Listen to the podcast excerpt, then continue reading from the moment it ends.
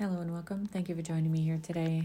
If you found yourself here, there may be a message for your healing journey, soul's evolution, transformation, and or simply information.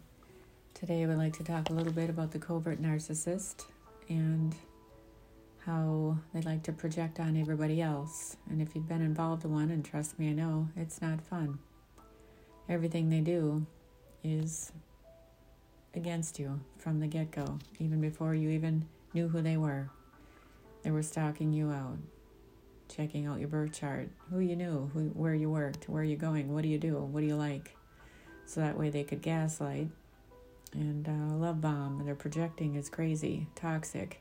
Everything that they say you are when you leave or they don't like what you're doing. So the million dollar question, which a lot of therapists and even the therapists that they hire to lure you back in, question them. Trust me, I know. The private conversations, they call you from their cell phones, wondering about this person. Interesting, right? And they're the same therapists that won't help you when you're in crisis. Interesting, right?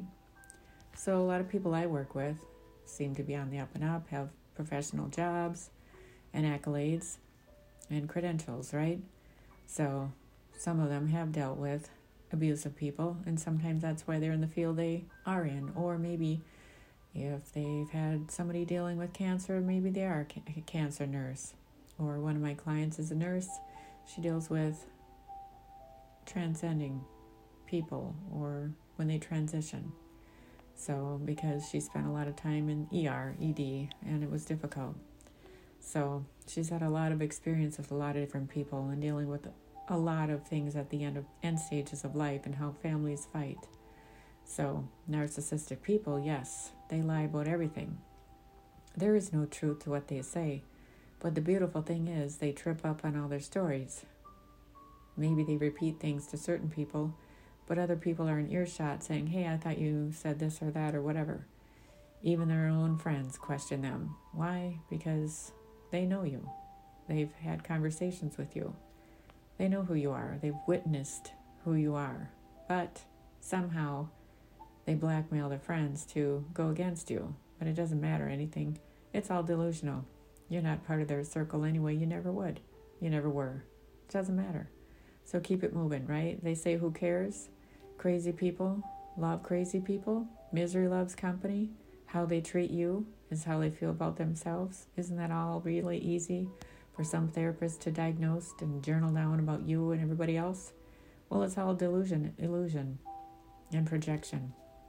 So, with that said, if you've been involved with anybody, just keep yourself moving, moving forward. You know who you are.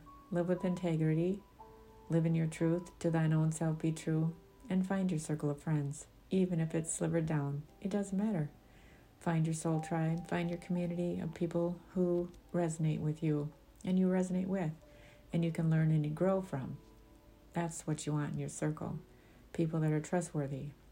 There's unwavering love, support, and yes, they may challenge you. They may not like where you are what you're doing, but they can respect it because you have a different aspect of what you're doing in life, and it matters to everybody.